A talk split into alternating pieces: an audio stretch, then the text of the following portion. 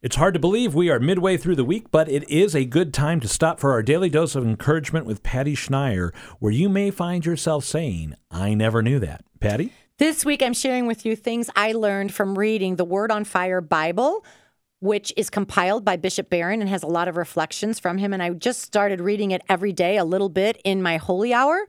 I'm loving it. I'm absolutely devouring it. And of course, at first, what it's just the Gospels, and so I started with Matthew. Started reading Matthew. Now I knew all the Matthew stories. I've read Matthew a million times, but the commentary is what's really helping it come alive. Today, I'm just going to share with you what I learned about the thrust of Matthew's Gospel, and it helped it, to, like I said, to come alive for me.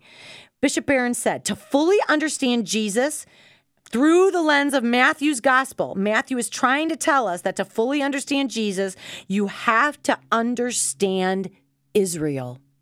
Matthew's gospel has a strong Jewish flavor. He ties the old covenant with the new.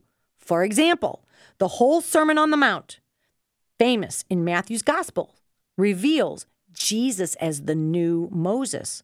Think about it. Moses went up the mountain. Jesus went up the mountain. Moses received the law. Jesus gives the new law. Jesus says over and over, You have heard it said, referring to the Jewish law.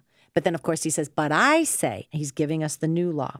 So sometimes when we just learn one detail, it can impact the reading of every passage and it can make it come alive and we can more fully take it to heart.